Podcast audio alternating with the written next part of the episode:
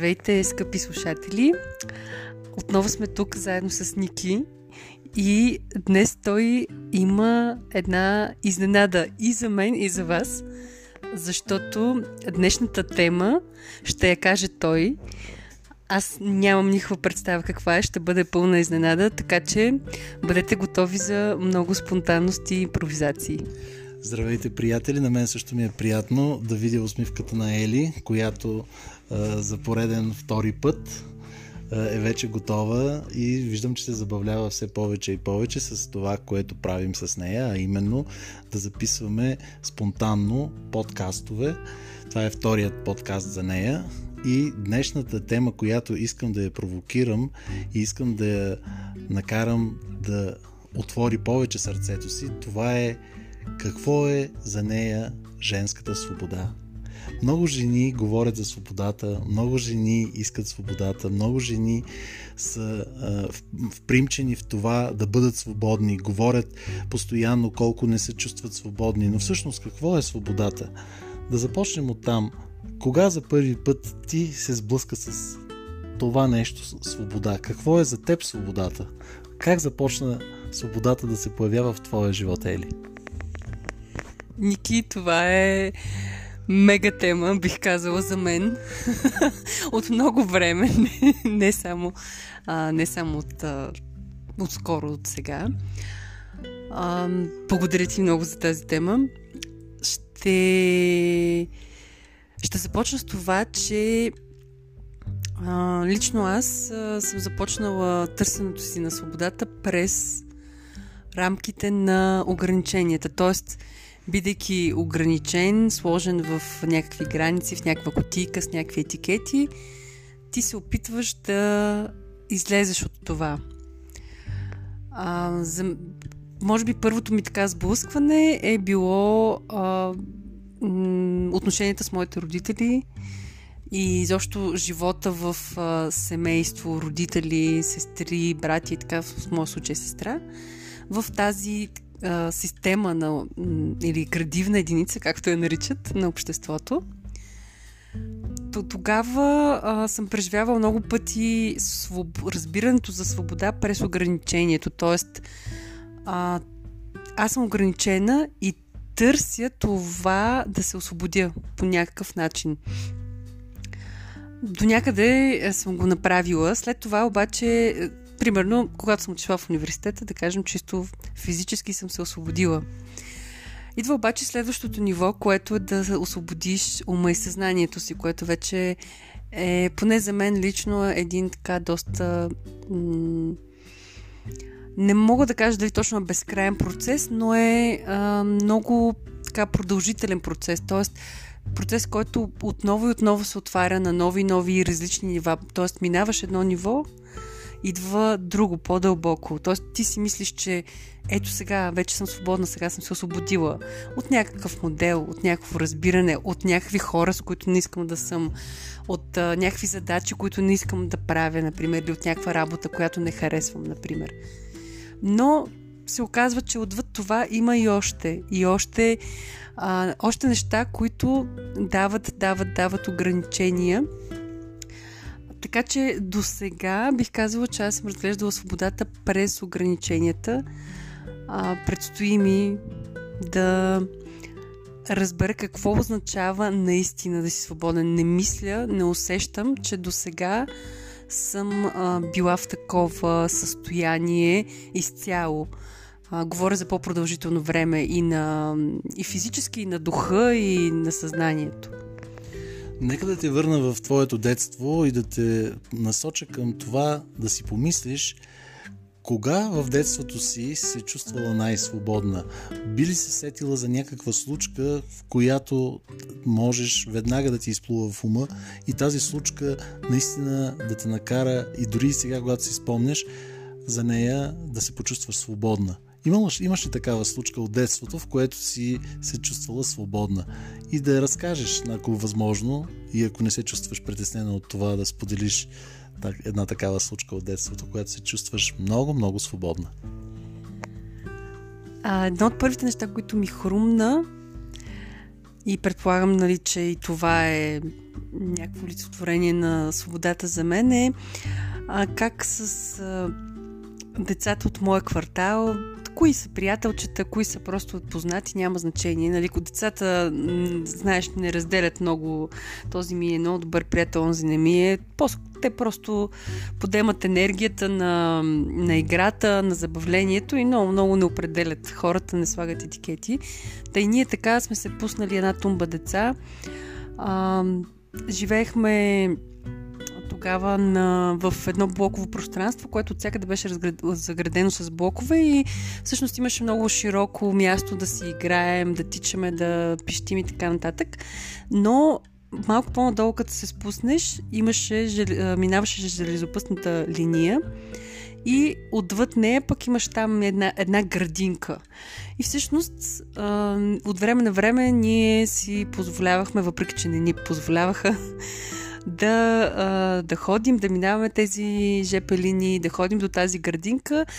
Тя не беше нещо, кой знае какво, но за нас беше като такова едно а, ето ние сме минали линията, забранен, нали, това, което са ни забранили и вече сме в тази градинка, където, примерно, да кажем, някаква част от хората ритат топка, играят футбол, други нещо, примерно на стражари и апаши играехме доста често, е такива някакви неща, но това, като ня... сега като ме пита, това ми беше усещането като за свобода. Просто едно без такова безвремие и ти си тичаш и си играеш, си правиш каквото си искаш и примерно най-много там някъде около вечерно време знаеш, че трябва да си пребереш, защото иначе ще търсят. През другото време просто наистина си правиш каквото си искаш, каквото ти дойде така отвътре. И сега в момента искаме това да направя и го правя. Без да се замислям да го слагам в а, някаква форма или в някакво, с някакъв етикет да го така именувам. Ето тази спонтанност, която току-що я разказа, тази спонтанност още от дете тя е присъствала в теб и съм сигурен, че ти продължаваш да пазиш тази спонтанност и по-късно, в по-късни моменти, в, когато вече си тинейджър и си е, имала още по-голямо желание да бъдеш свободна, когато се появи пубертета в твоя живот. Какво се случи с свободата в, при теб? Ами вече когато се появява пубертета, вече сме доста по, как да кажа, ошлайфани от обществото. И имаме вече неща, които трябва и които не трябва, които веднага те ограничават. А, има го естествено момента, в който нали, това според мен въжи за голяма част от хората. А, щастливци са тези, за които не въжи. Да, а, това да се да се впишеш. А, да се впишеш в някаква група, да се впишеш в а, разбирането на това какво ти трябва да правиш или да представляваш или да изглеждаш на тази възраст. И така малко по малко тази свобода със сигурност е започнала да става все по-малка и по-малка и да бъде слагана в котичци а, докато в някакъв момент като усещане си е поизчезнала за мен. Добре, а веднага се сещам за един такъв въпрос. Какво се случва с новите парадигми, които се създават в теб, гонейки свободата. Човек, когато гони свободата, когато иска да бъде все по-свободен и все по-свободен, той иска да бъде свободен заради това да изяви своята парадигма, да, да заяви себе си, да заяви своите критерии. Кои са критериите, които от малка започна да, да искаш да заявяваш в обществото? Какво искаш да заявиш е, като твоя характеристика? Тоест, зад свободата се крият твоите характеристики. Кои са основните характеристики, които ти искаш да заявиш пред хората? Твоите ценности. Кои са тези основни ценности, които за тебе бяха важни да бъдат заявени и да не бъдат докосвани, да не бъдат ограничавани? Не знам, не знам дали мога да сложа нещо като в конкретни думи. А, мога да кажа по-скоро, че не съм иск... Тоест, това, което съм искала да заявя е това, което съм аз. Тоест, не мога да кажа точно аз какво съм и да, да се изредя в някакви конкретни думи, ценности и така нататък. Ами по-скоро аз самата да бъда оставена а, да съм си аз, както съм, каквото съм, как, Тоест да не ми се слагат все едно някакви, някакви рамки за каквото, за каквото и да било. А... Добре, нека тогава да зададем въпроса по този начин. Какво не би искал да бъде ограничено при теб? Кои са нещата, които не искаш да, да бъдат ограничени в живота ти, за да се чувстваш свободна изначално?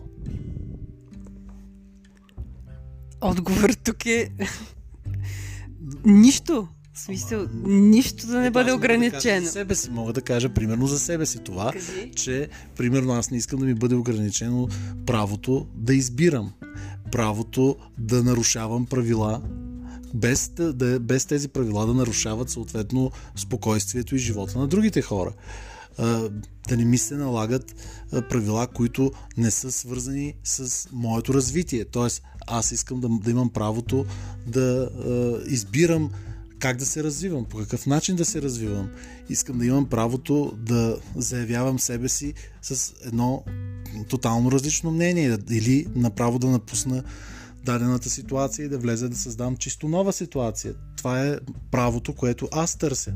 Затова ми е интересно ти в твоят, в, в, за теб какво е характерно и какво искаш ти да заявиш в в своята свобода. Тоест, нека да, да, да се опитаме да очертаем някаква груба рамка на, на твоята свобода, за да изходим от тази груба рамка.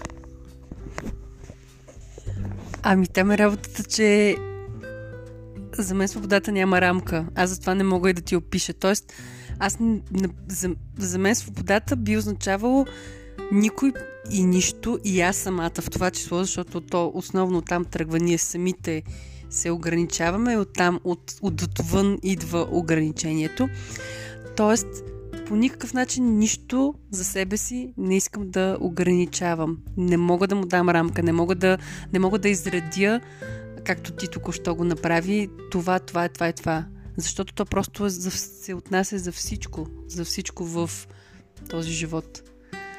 Ние лесно използваме думата, лесно използваме думата всичко, но си мисля, че колкото повече използваме думата всичко, толкова повече се оставаме объркани и оставаме в един капан на думата всичко. Затова се опитвам да формулирам малко по-ясно нещата, за да можем през по-ясно формулираните а, тези да виждаме къде, до къде сме израснали, за, за кое не сме израснали, за кое се сещаме, кое успяваме да го обмислим, за кое не сме намерили време да го обмислим. Затова те попитах това нещо, защото ти като представител на жените можеш да кажеш кое за, жена, за жените е, е най-важно, за да бъде запазена тяхната свобода наистина. Защото в много отношения семействата по някакъв начин потискат а, жените, било то още като деца, като момиченца, било то по-после като, прия... като дъщери или като съпруги, като приятелки, т.е. като братя, като сестри. Създава се някакво такова притискане и затова ми е интересно в, от женска гледна точка как свободата трябва да бъде изразена, как трябва да бъде пазена, как, как трябва да се погрижим за женската свобода, така че една жена наистина да се почувства истински свободна в своето самоизразяване, в своето самоосъществяване като такава. Ами това, което наблюдаваме, че в днешно време може би едно от основните един от основните начини, по които жената бива ам, несвободна, хайде така да го наречем, е а, че по някакъв начин е урязано нейното право да се а, да остане тази, която е да, да не се изгуби в, а, да кажем, ако е семейна, в това да, а, да, да си, да, примерно, гледа децата, съпруга, ако примерно пък е в връзка, да не се изгуби в, а, така, в, партньор, в партньора си, т.е. да не загуби своята идентичност, но е точно казано. Или пък на работа, да кажем, да не се изгуби в а, идеите на останалите хора. А, защото жените имат а, този... Тя така върви женската енергия като цяло. Жен, нали, обикновено жените следват мъжете в повечето случаи. Не винаги, разбира се. Но просто так, такава е такава натурата, така някакси по-естествено текат нещата. Това, разбира се, в никакъв случай а, не е лошо, то наистина като цяло е естествен процес, но в това следване е според мен много важно жената да не загуби собствената си идентичност, което съм виждала да се случва с много хора. На мен лично ми се е случвало също във връзка, например. И а, до голяма степен виждам, че за много жени се случва, а, когато вече те имат семейство, деца.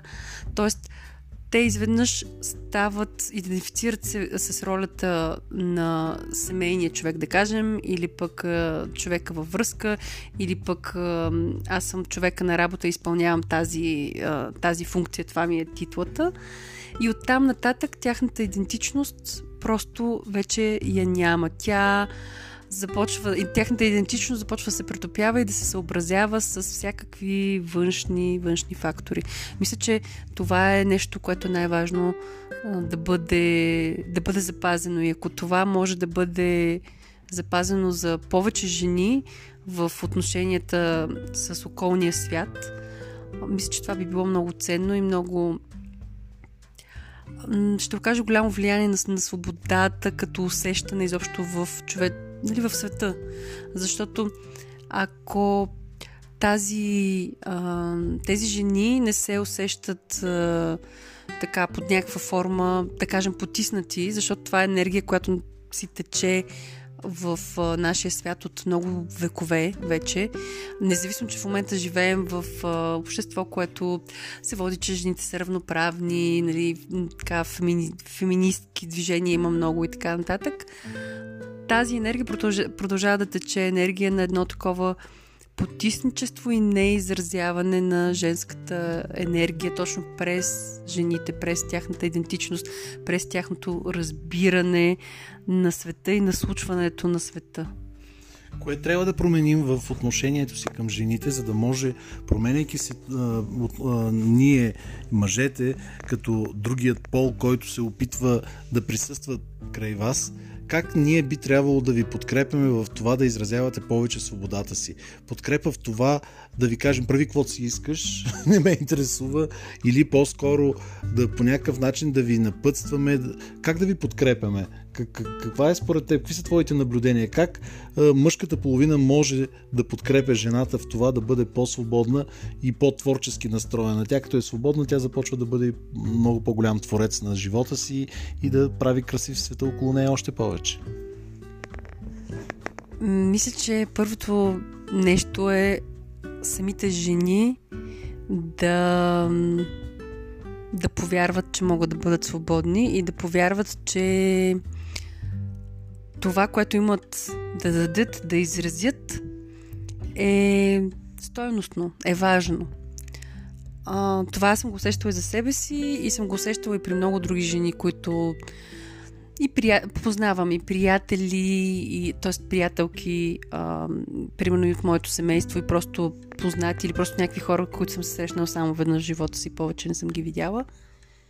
Това е едно от основните неща, които си. Тоест, самите жени трябва да си повярват. В този процес, според мен, мъжката част от човечеството може да помогне с една безрезервна подкрепа. Тоест, не, не просто прави каквото си искаш, ами а, прави каквото си искаш и каквото и да стане, аз съм с теб. Може би ето това е нали, а, основното. И да, може би дори човек да не разбира, тук вече даже, тук вече даже не, не можем да говорим вече толкова за полово разграничение, дори да не разбира защо другия прави това, което прави или защо го прави по начин, по който го прави, ти да, да го подкрепиш, да вярваш в него и да кажеш, окей, аз съм с теб, това е твоя начин, това е твоето виждане, супер, направи го, щом така го усещаш, щом така по някакъв начин а, излиза от теб това, давай. Това е, мисля, че... А, и това пак казвам, въжи не само за мъжете към жените, то въжи и за жените към мъжете също, всъщност. Нали, той, този процес а, а, и тази енергия на потич, потисничество, която тече, тя м- няма... Тя е и от двете страни. Тоест, а, не е като да жените да са нали, а, жертвите, които са, са потиснати. Ти знаеш, в нашия свят нещата се случват а, на цикли и просто цикъл в момента е такъв. Но за да излезем от него, наистина е нужно жената да се почувства свободна и в интерес на тази свобода само тя може да си я даде. Тя може да си я позволи, тя я има, но трябва да си я позволи. А как, как се случва процеса на позволяване? Като казваш да си, разбрах до сега, казваш да си повярва. Това е единия начин да си повярваш. Какво включва този, какъв процес включва, включва това за думата повярваш? Защото за, една, за някои хора, примерно, думата повярваш може да включва това да си направя нова прическа, да си сложа хубавия грим, да се огледам в гледалото и да си повярвам, че съм най-красивата. Или може да, да означава да си сложа филари на устните, или да си сложа а, импланти на гърдите и да, да си почувствам, че си вярвам. Нали? Това ли имаш предвид под жените да си повярват или имаш нещо съвсем различно под това да си повярвам? Какво точно имаш предвид? Да си повярваш за мен означава а, да се докоснеш и да откриеш силата си. Тоест да, да, да знаеш, че можеш всичко. Тоест, можеш да направиш. да влезеш навътре в себе си. Това ли искаш да кажеш или? Да, да, в някакъв смисъл е точно това. Влизане навътре в себе си, чрез било то медитация или чрез самоанализа, саморефлексия. Какво точно? Всеки, за всеки, според мен, това е различен процес. За себе си мога да кажа, че наистина едно потъване навътре и откриване на пластове и пластове и пластове а, неща, които съм си мислила за себе си, които съм решила, че другите си мислят за мен и които, примерно, съм, нали, другите са си сложили етикети за мен, аз съм си сложила етикети за себе си също. И така да махнеш, да прочистиш всичко, всичко това и да стигнеш до тази сърцевина, която наистина си ти, без всичките тези налепени неща, които и ти си налепил, и другите са ти налепили, ти си решил, че са верни за някой от тях, за други не си повярвал и така нататък. Но всички тези неща от малки деца, малко по малко, те се случват като процес. И сега, всъщност, за мен а, обратният процес е много ценен, за да си повярвам, така наобщо казано, и да се освободя. А обратният процес, какво имаш предвид под обратен процес? Това ам, изчистване, отлепяне от тези модели и форми, ако щеш да се вкараш в формата. Примерно аз съм сега, да кажем, на, а, на 37 години, а, работя това и това, ам, нали, такава ми е прическата, такава ми е косата, такова ми е тялото.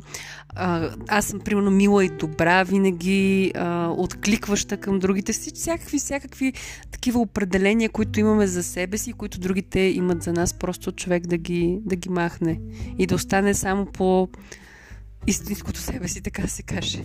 Сега ще ти направя една връзка, която ми е интересна. Какво ще кажеш за връзката между жената, всяка жена още от самото си раждане има една специална връзка със своя баща.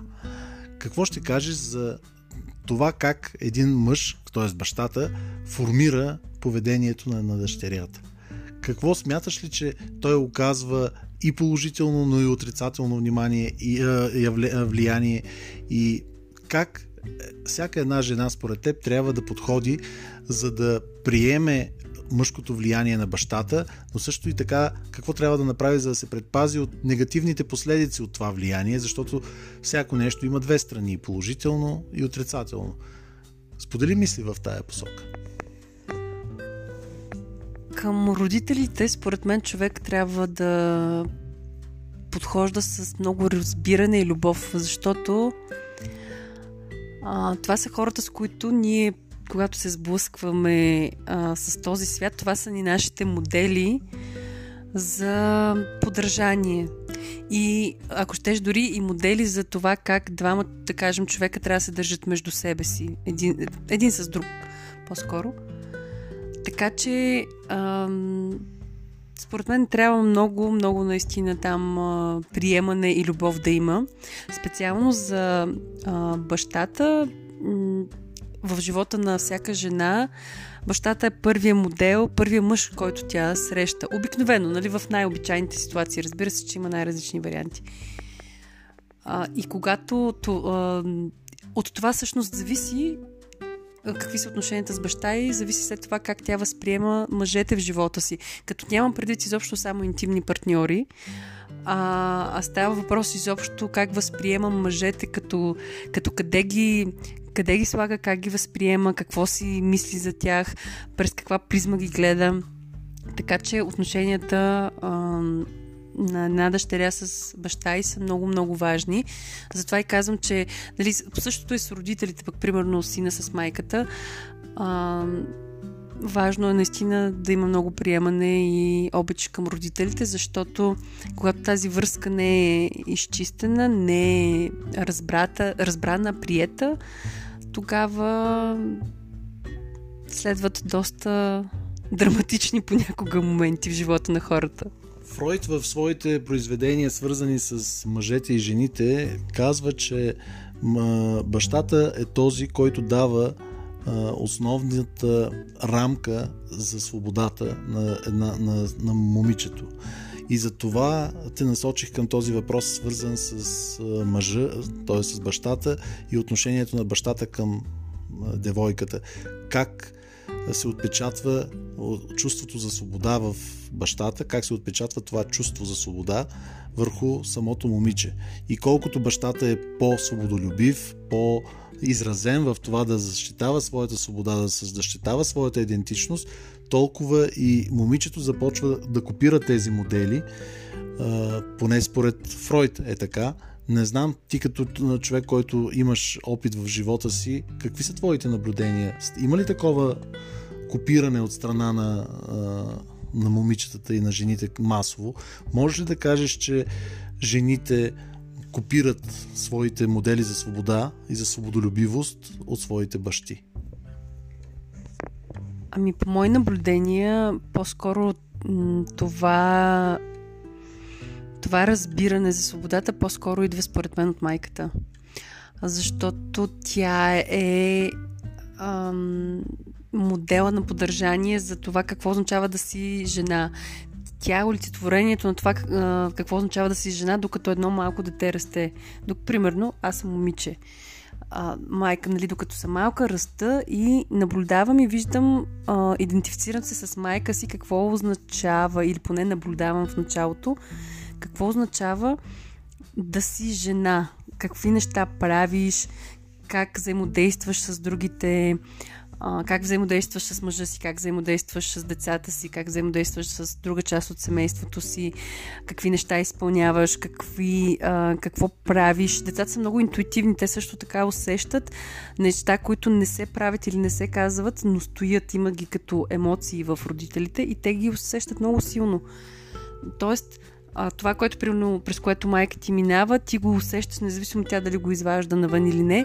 И от целият този сбор от всякакви такива наблюдения, преживявания, усещания, едно малко момиче формира разбирането си за това какво означава да си жена.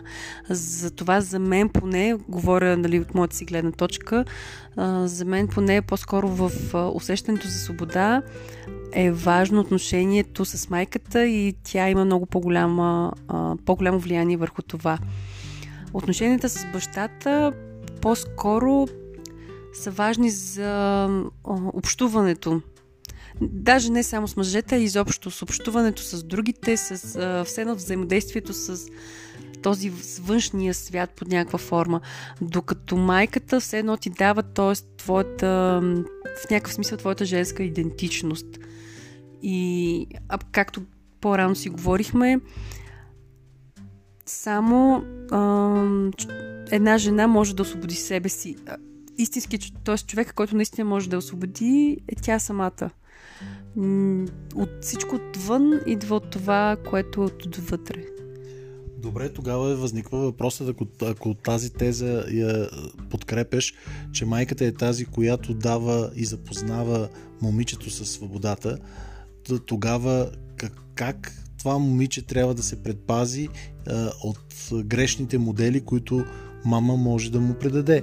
В един момент мама с много любов му предава едни модели, то попива тези модели, но то, то минава 20 години, 25 години и в един момент осъзнава, че моделите, които мама му дава, не са чак толкова полезни в съвременния свят и, той трябва, и тя трябва да промени тези модели. Как да се справи едно момиче тогава с подмяната на тези модели? Това е много труден процес. Ти, твоите наблюдения в тази посока какви са, за да може да се освободи от тези модели и да поеме пътя на свободата? Според мен няма човек, който а, да може още от началото да се предпази от това. Тоест, нашия свят е така устроен, че ние се раждаме, дори да не се раждаш в семейство, дори да се родиш сирак, ти пак имаш някакви хора, които се грижат за теб, за да пораснеш ти, иначе просто няма да оцелееш. Тоест, винаги има там едни ам, до, понякога, ако да кажем не присъства женска фигура, тогава децата започват да се идентифицират примерно с присъстващата мъжка фигура. Тя за тях е и майка и баща. Има и такива ситуации. Тогава бащата би могъл да бъде и м- така един представител на, на женска идентичност до някъде за момичето, но в най-обичайните случаи, които са раждаш се, имаш майка и баща, ти просто няма как да не поемеш от, от тези модели. В някакъв момент, според мен, спасението, така да се каже, е в някакъв момент, колкото по-рано, толкова по-добре, е да видиш, че тези неща не работят за теб и да започнеш да се освобождаваш от тях. Как точно се освобождаваш? всеки намира своя път. Има най-различни методи, варианти. За някои хора работи просто дори просто да видят този повтарящ се модел, да знаят за себе, че това вече не работи за тях и те не го искат в живота си и то просто вече го няма. За други отнема години наред работа с психолози, примерно, или пък с семейни констелации, или как, каквито и каквито медитации, каквито и там други методи. Всеки си намира нещо но не мисля, че има начин още от самото начало да се предпазиш от това. Просто ти няма как да растеш без да си в някаква среда, а средата на други хора вече ти носи директно някакви модели, програми и такъв тип рамки, които според мен няма, няма как да избягаш от тях. Трябва да или може би, ако евентуално твоите родители са изключително съзнати и те отглеждат някъде в гората само те, без, без досек с други хора, но дори и в този случай тези хора пак имат някакви филтри, пак имат някакви начини на поведение, модели, програми и така нататък. Така че не мисля, че можеш да избягаш това и да се предпазиш в този смисъл. Да, съм наясно, че няма как да се предпазиш. Въпросът е дали ти за себе си имаш някакви формула или някакви практики или техника, с които а, си намерила пътя в това да излезеш от тези модели и да започнеш да сътворяваш своите модели. Какво би препоръчала, как да се как да се създаваме собствени модели, как жените би трябвало да се създадат собствени модели, така че да живеят един по-свободен живот. За това е въпрос. Първото нещо, което според мен е важно да се направи, освен очевидно да разбереш кои модели не работят за теб и кои не са ти полезни и не ги искаш в живота си, е да да ги разнищиш. Тоест, защо те са в твоя живот? Защото, например, ние не а, не приемаме и не копираме абсолютно всичко от своите родители или от средата, в която живеем, ние копираме определени неща. И това не е случайно. Тоест, първо трябва да разберем защо имаме начините на поведение, реакциите, моделите, които имаме, точно тези, защо. Защото те обикновено са свързани с нещо много по-дълбоко вътре в нас. И след като така да се каже, ги разнищим, разберем, тогава вече а, можем да имаме яснотата да, ги, да се освободим от тях. Моя начин е, т.е. той не е един. А, най-различни начини съм работила върху моделите си, а, за да разбера, да потъна в по-голяма дълбочина какво се случва, защо се случва. И правила съм, правила съм си и семейни констелации и съм ходила на семинари, в които примерно се работи по различни, да кажем, за всяка чакара има различни убеждения, които, така, различни модели, които въжат, които ние, които стоят по-скоро.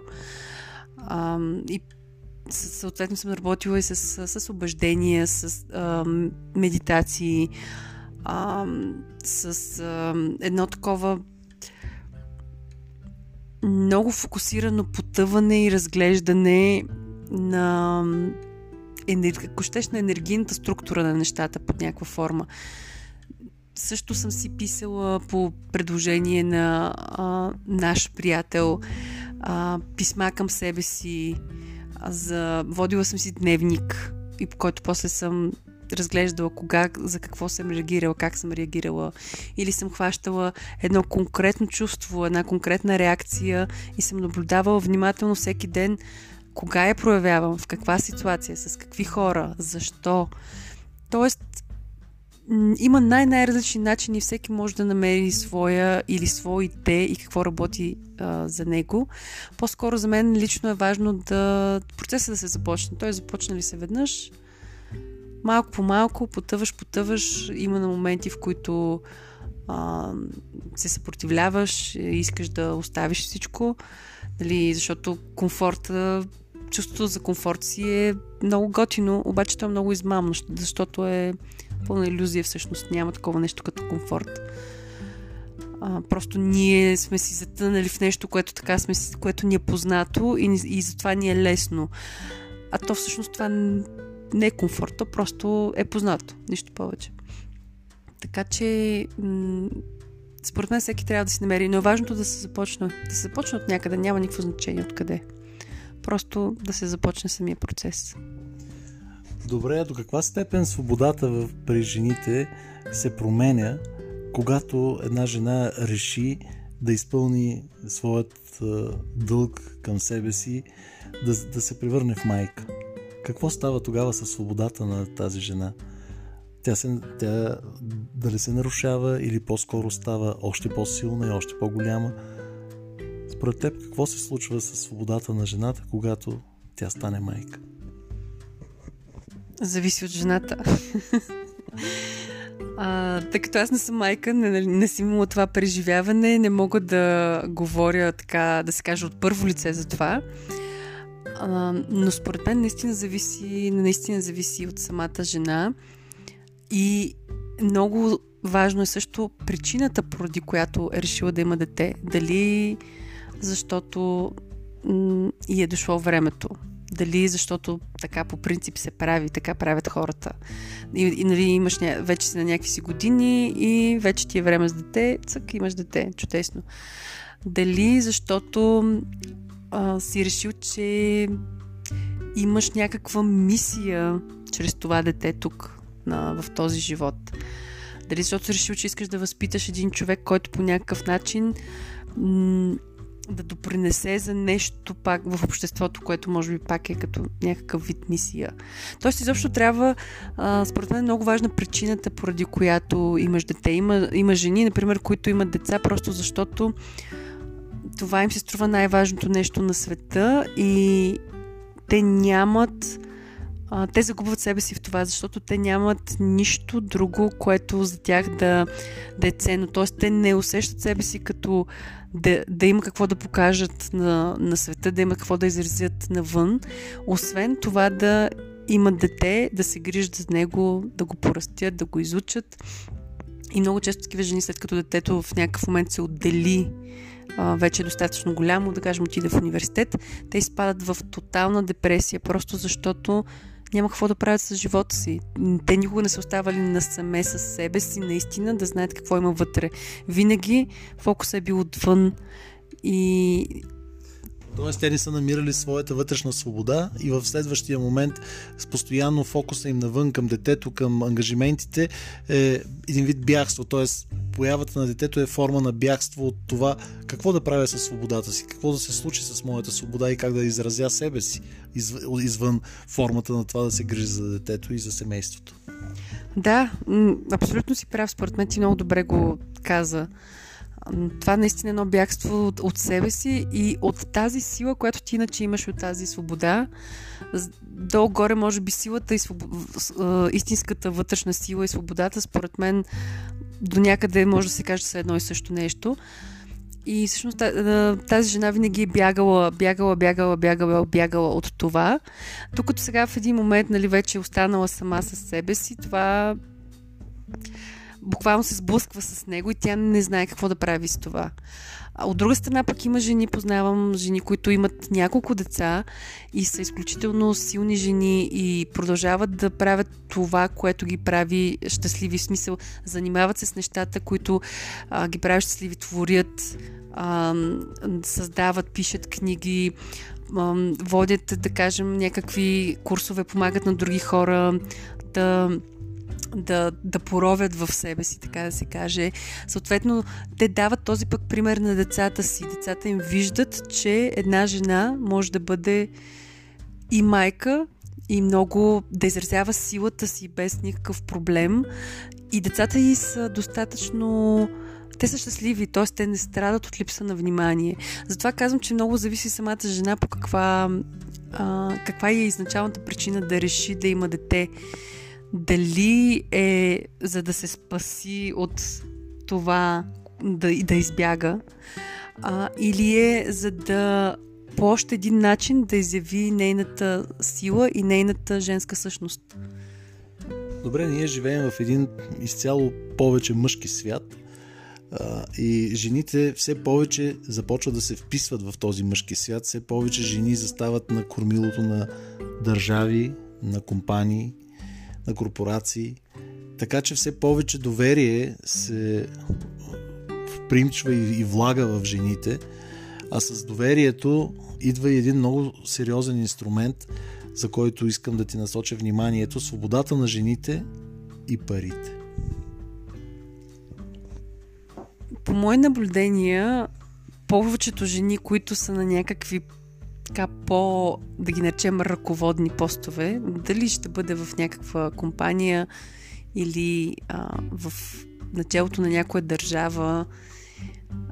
Мисля, че наскоро, мисля, че беше Естония, която имаше жена президент и министър-председател президент, нали, което министър-председател жена, да, и двете, и министър-председателя и президента на държавата жени което нали, в никоя друга държава не се е случвало.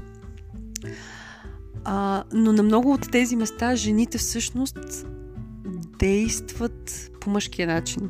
Тоест, те не действат през женската си енергия, ами изкачили са се, както ти каза, в този мъжки свят, са успели да стигнат някъде нали, не по-така високо място, но те са го направили по мъжкия начин. И според мен това нещо трябва, трябва да се промени. Защото това не, не дава истинска свобода. Това просто те вкарва пак в рамките на това е начина по който се случват нещата и ти, те, за да ги случиш, трябва да ги случиш по, по е този начин. Няма няма е свободата. Тоест, не усещам, че когато ти стигнеш до такова високо място, до такъв висок пост, ти наистина си стигнал през свободата. Ти си стигнал през това, че си направил точните изисквани от теб действия в точно определеното време, на точно определеното място.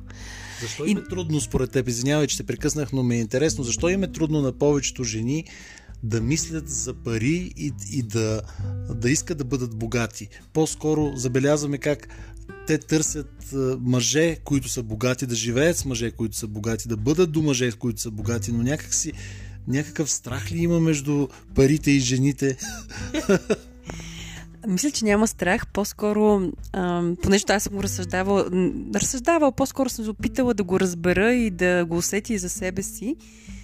Моето усещане по-скоро е, че парите като енергия в нашия свят, в съвременния свят, а, са нещо, което до което жените могат да стигнат по много начини.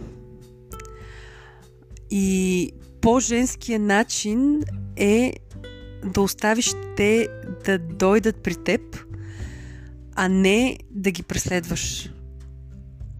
Това е едно от нещата, които съм а, и усетила и забелязала в някакъв, под някаква форма. Може би за това много жени, както ти казваш, по-скоро, а, да кажем, постигат парите си чрез това да се омъжат за някой човек с пари. Защото това е начинът по който тези пари те пак ще ги имат същите, пак, но те ще дойдат при тях, те няма да ги гонят, няма да ги преследват. А, останалите жени, които, например, защото в съвременния свят вече си имам супер много жени с бизнеси, успешни, печеливши, които те самите са си изградили. Това, което поне а, аз виждам, че пак те, те са влязли в мъжката, в мъжката енергия. Тоест, в масовия случай наблюдавала съм такива жени, които са успешни и в масовия случай това са жени с много силна мъжка енергия. А хубаво ли е това да се жените да влизат в мъжката енергия? Трябва ли да го правят или според теб не трябва да го правят? Твоите наблюдения? Според мен е въпрос на баланс. За някои жени това е се получава много добре, т.е. баланс, цялостният баланс в живота им по този начин е много добър. За други жени обаче това е пагубно и те, освен примерно бизнеса си, нямат нищо друго в живота си. Като тук изобщо не говоря за семейство или, или пък връзка, говоря като цялостно удовлетворение от самия живот. За, за мен лично е въпрос на баланс. Поняк... Няма нищо лошо една жена да а, да действа през мъж, мъжката си сила, ако в някаква, някаква друга част от живота си или в друга част от, така, през някаква друга част от времето тя действа с женската си енергия. Тоест, трябва, въпрос на баланс е наистина. Значи за теб е окей да влизат в това да се занимават с бизнес, с пари с, и да ръководят и да задвижват света, да помагат на света през мъжката енергия, нали, жени, които влизат през мъжката си енергия и, и задвижват такива процеси в обществото или в живота си. Ами по- по-готино би било, ако го правят през женската си енергия. Но, ти го каза по-рано, живейки в един мъжки свят, в момента нещата на, примерно, един бизнес, говорим за голям успешен бизнес, нали, не говорим за нещо по-малко, един такъв голям успешен бизнес много трудно би се получил по женския начин. Просто начина по който обществото в момента е устроено е такъв, той е мъжки. И ако ти искаш по този начин да си успешна, като нали, да поточно, т.е. това ти е разбирането за успех, да изградиш един голям, така хубав бизнес, който да си тече, да си върви и ти да го ръководиш, според мен на този етап начина е да действаш наистина през мъжката си енергия. За мен лично това не е най-добрият начин. Според мен е добре да има мъжете, примерно, да си го правят по мъжкия начин, жените по женския. Но просто света, в който живеем, е така устроен в момента. Може би за в бъдеще това ще се промени. А в какво и как трябва да, според теб, жената да възпитава своето дете, предвид вече новото съвремие, в което живеем, и пак свързано с през призмата на, разгледано през призмата на свободата. Много жени казват, аз искам моето дете да е свободно, аз искам да, то да не изживява моите е, терзания, затова съм го оставила то, то да си определя само нещата, то, то да се сблъсква само с всички предизвикателства и аз просто ще присъствам отстрани. Да, а други пък казват, не, аз ще бъда дящата майка, която всяка, стъп, всяка стъпка аз ще я следя, всяка стъпка на моето дете ще програмирам, за да може то да стане един истински успешен човек. Всъщност тези два модела, как е, наблюдаваш ги, със сигурност и ти си ги наблюдавала. Какво е твоето мнение върху тези два модела? Може да има и трети и четвърти, но аз се сетих за тези два в началото. Тези два модела за мен са доста пак в двете крайности. Според мен едно дете има нужда най-вече от да усети, че има подкрепа и сигурност от родителите си. Тоест, да, примерно то може да отиде там с покатери на дървото, може да падне да си щупи нещо и така нататък. Обаче да знае, че като падне и се щупи нещо, някой няма да отиде при него и да почне да му се кара и да му, нали, да му казва аз казах ли ти нали, да не ходиш там и да, а да знае, че е подкрепено. Да, паднал е, щупил се, ще го гипсират, ще се оправи, но през цялото това време той има подкрепата на ам, на своите родители. Мисля, че това е най-важното нещо. Тоест, детето се чувства а, подкрепено и сигурно да изрази себе си, да изрази това, което така напира вътре в него. Сега, естествено, нали, тук не говорим за това да, ако да кажем, детето иска да скочи в огъня, нали, не говорим за такива крайности, говорим за някакви а, ситуации. Там естествено, че просто трябва да го дръпнеш, нали? Това е инстинкт за, само, за т.е. не за самозащита случая, ами да си защитиш детето съвсем нормално. Но иначе мисля, че е, е по-добре децата много-много да не ги а, вкарваме поне доколкото е възможно а, в нашите си модели, филми. Те така или иначе а, живеят с нас, попиват от нас, попиват от обществото, от, от телевизията, особено в днешно време телевизия, интернет, всякакви а, онлайн канали, филмчета и какво ли още не. В, според мен, ако едно дете бъде оставено а, не точно да си прави каквото си иска, ами да прави нещата, които му се искат с ясното разбиране, че той има подкрепата на своето семейство, мисля, че това а, би довело до един прекрасен възрастен човек. Да те върна на темата за свободата и ревността. Ревността като форма на свободолюбие и ревността като форма на а, ощетяване на тази свобода. Кои са по-ревниви? Жените, според теб, или мъжете? Понякога мъжете постоянно се оплакват от ревнивостта на жените, понякога е обратно. Но все пак, какви са твоите наблюдения? Защо една жена би ревнувала, ако, ако въобще ревнува? Това чувство изобщо не би го разделяла на мъжко и женско и кой нали, мъжете или жените повече ревнуват. Според мен ревнуват хората, които имат чувство за несигурност. Тоест и имат недоверие към своя партньор, независимо от какъв пол е партньора и от какъв пол са те. Което пак е още нещо, което, което се е появило още докато сме били малки. Това обикновено, това е един модел, който ние пренасяме от отношенията между нашите родители в много голяма част от случаите. И винаги е свързано с с проява на някаква, някаква несигурност. Не бих казала наистина, че мъжете или жените ревнуват повече или по-малко. Не мисля, че това зависи от пола, а от самия човек. А жените и женската ревност, колко по-дълбока е? Смяташ ли, че една жена, когато бъде а, предизвикана да ревнува, тази ревност остава много дълбоки следи при жените, защото при мъжете, както моите наблюдения са, че да, има мъже, които са болезнено ревниви а, и носят тази болка много дълго, но масата мъже, да, те ревнуват, но много бързо им минава. При жените масово, какво е твоето наблюдение? Бързо ли минава рев, ревността им и болката от ревността или по-скоро да го държат, въртят постоянно в себе си тази болка, постоянно се страхуват, че ще бъдат заменени с друга и така нататък. Според мен тук пак наистина много се зависи от самия човек, в случая да кажем от самата жена. А, пак зависи как, а, какви, какви разбирания има, какви модели е разви, така, развила носи от семейството си, доколко влиза в дълбочина на ситуацията, т.е. защо в момента аз проявявам това чувство, защо съм всъщност ревнива, от какво всъщност, какво ме кара да изпитвам това чувство, от какво всъщност ме е страх, защо не, от, на, защо не се доверявам, защо изпитвам това чувство на несигурност, дори и на гняв, вероятно. Нали, ревността обикновено включва и това.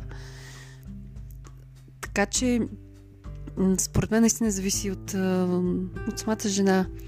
Пак не смятам, че мъжете, между другото, са, поне по мое наблюдение, са много по-добри в, да кажем, замазването на тези неща. Тоест, не им обръща толкова много внимание –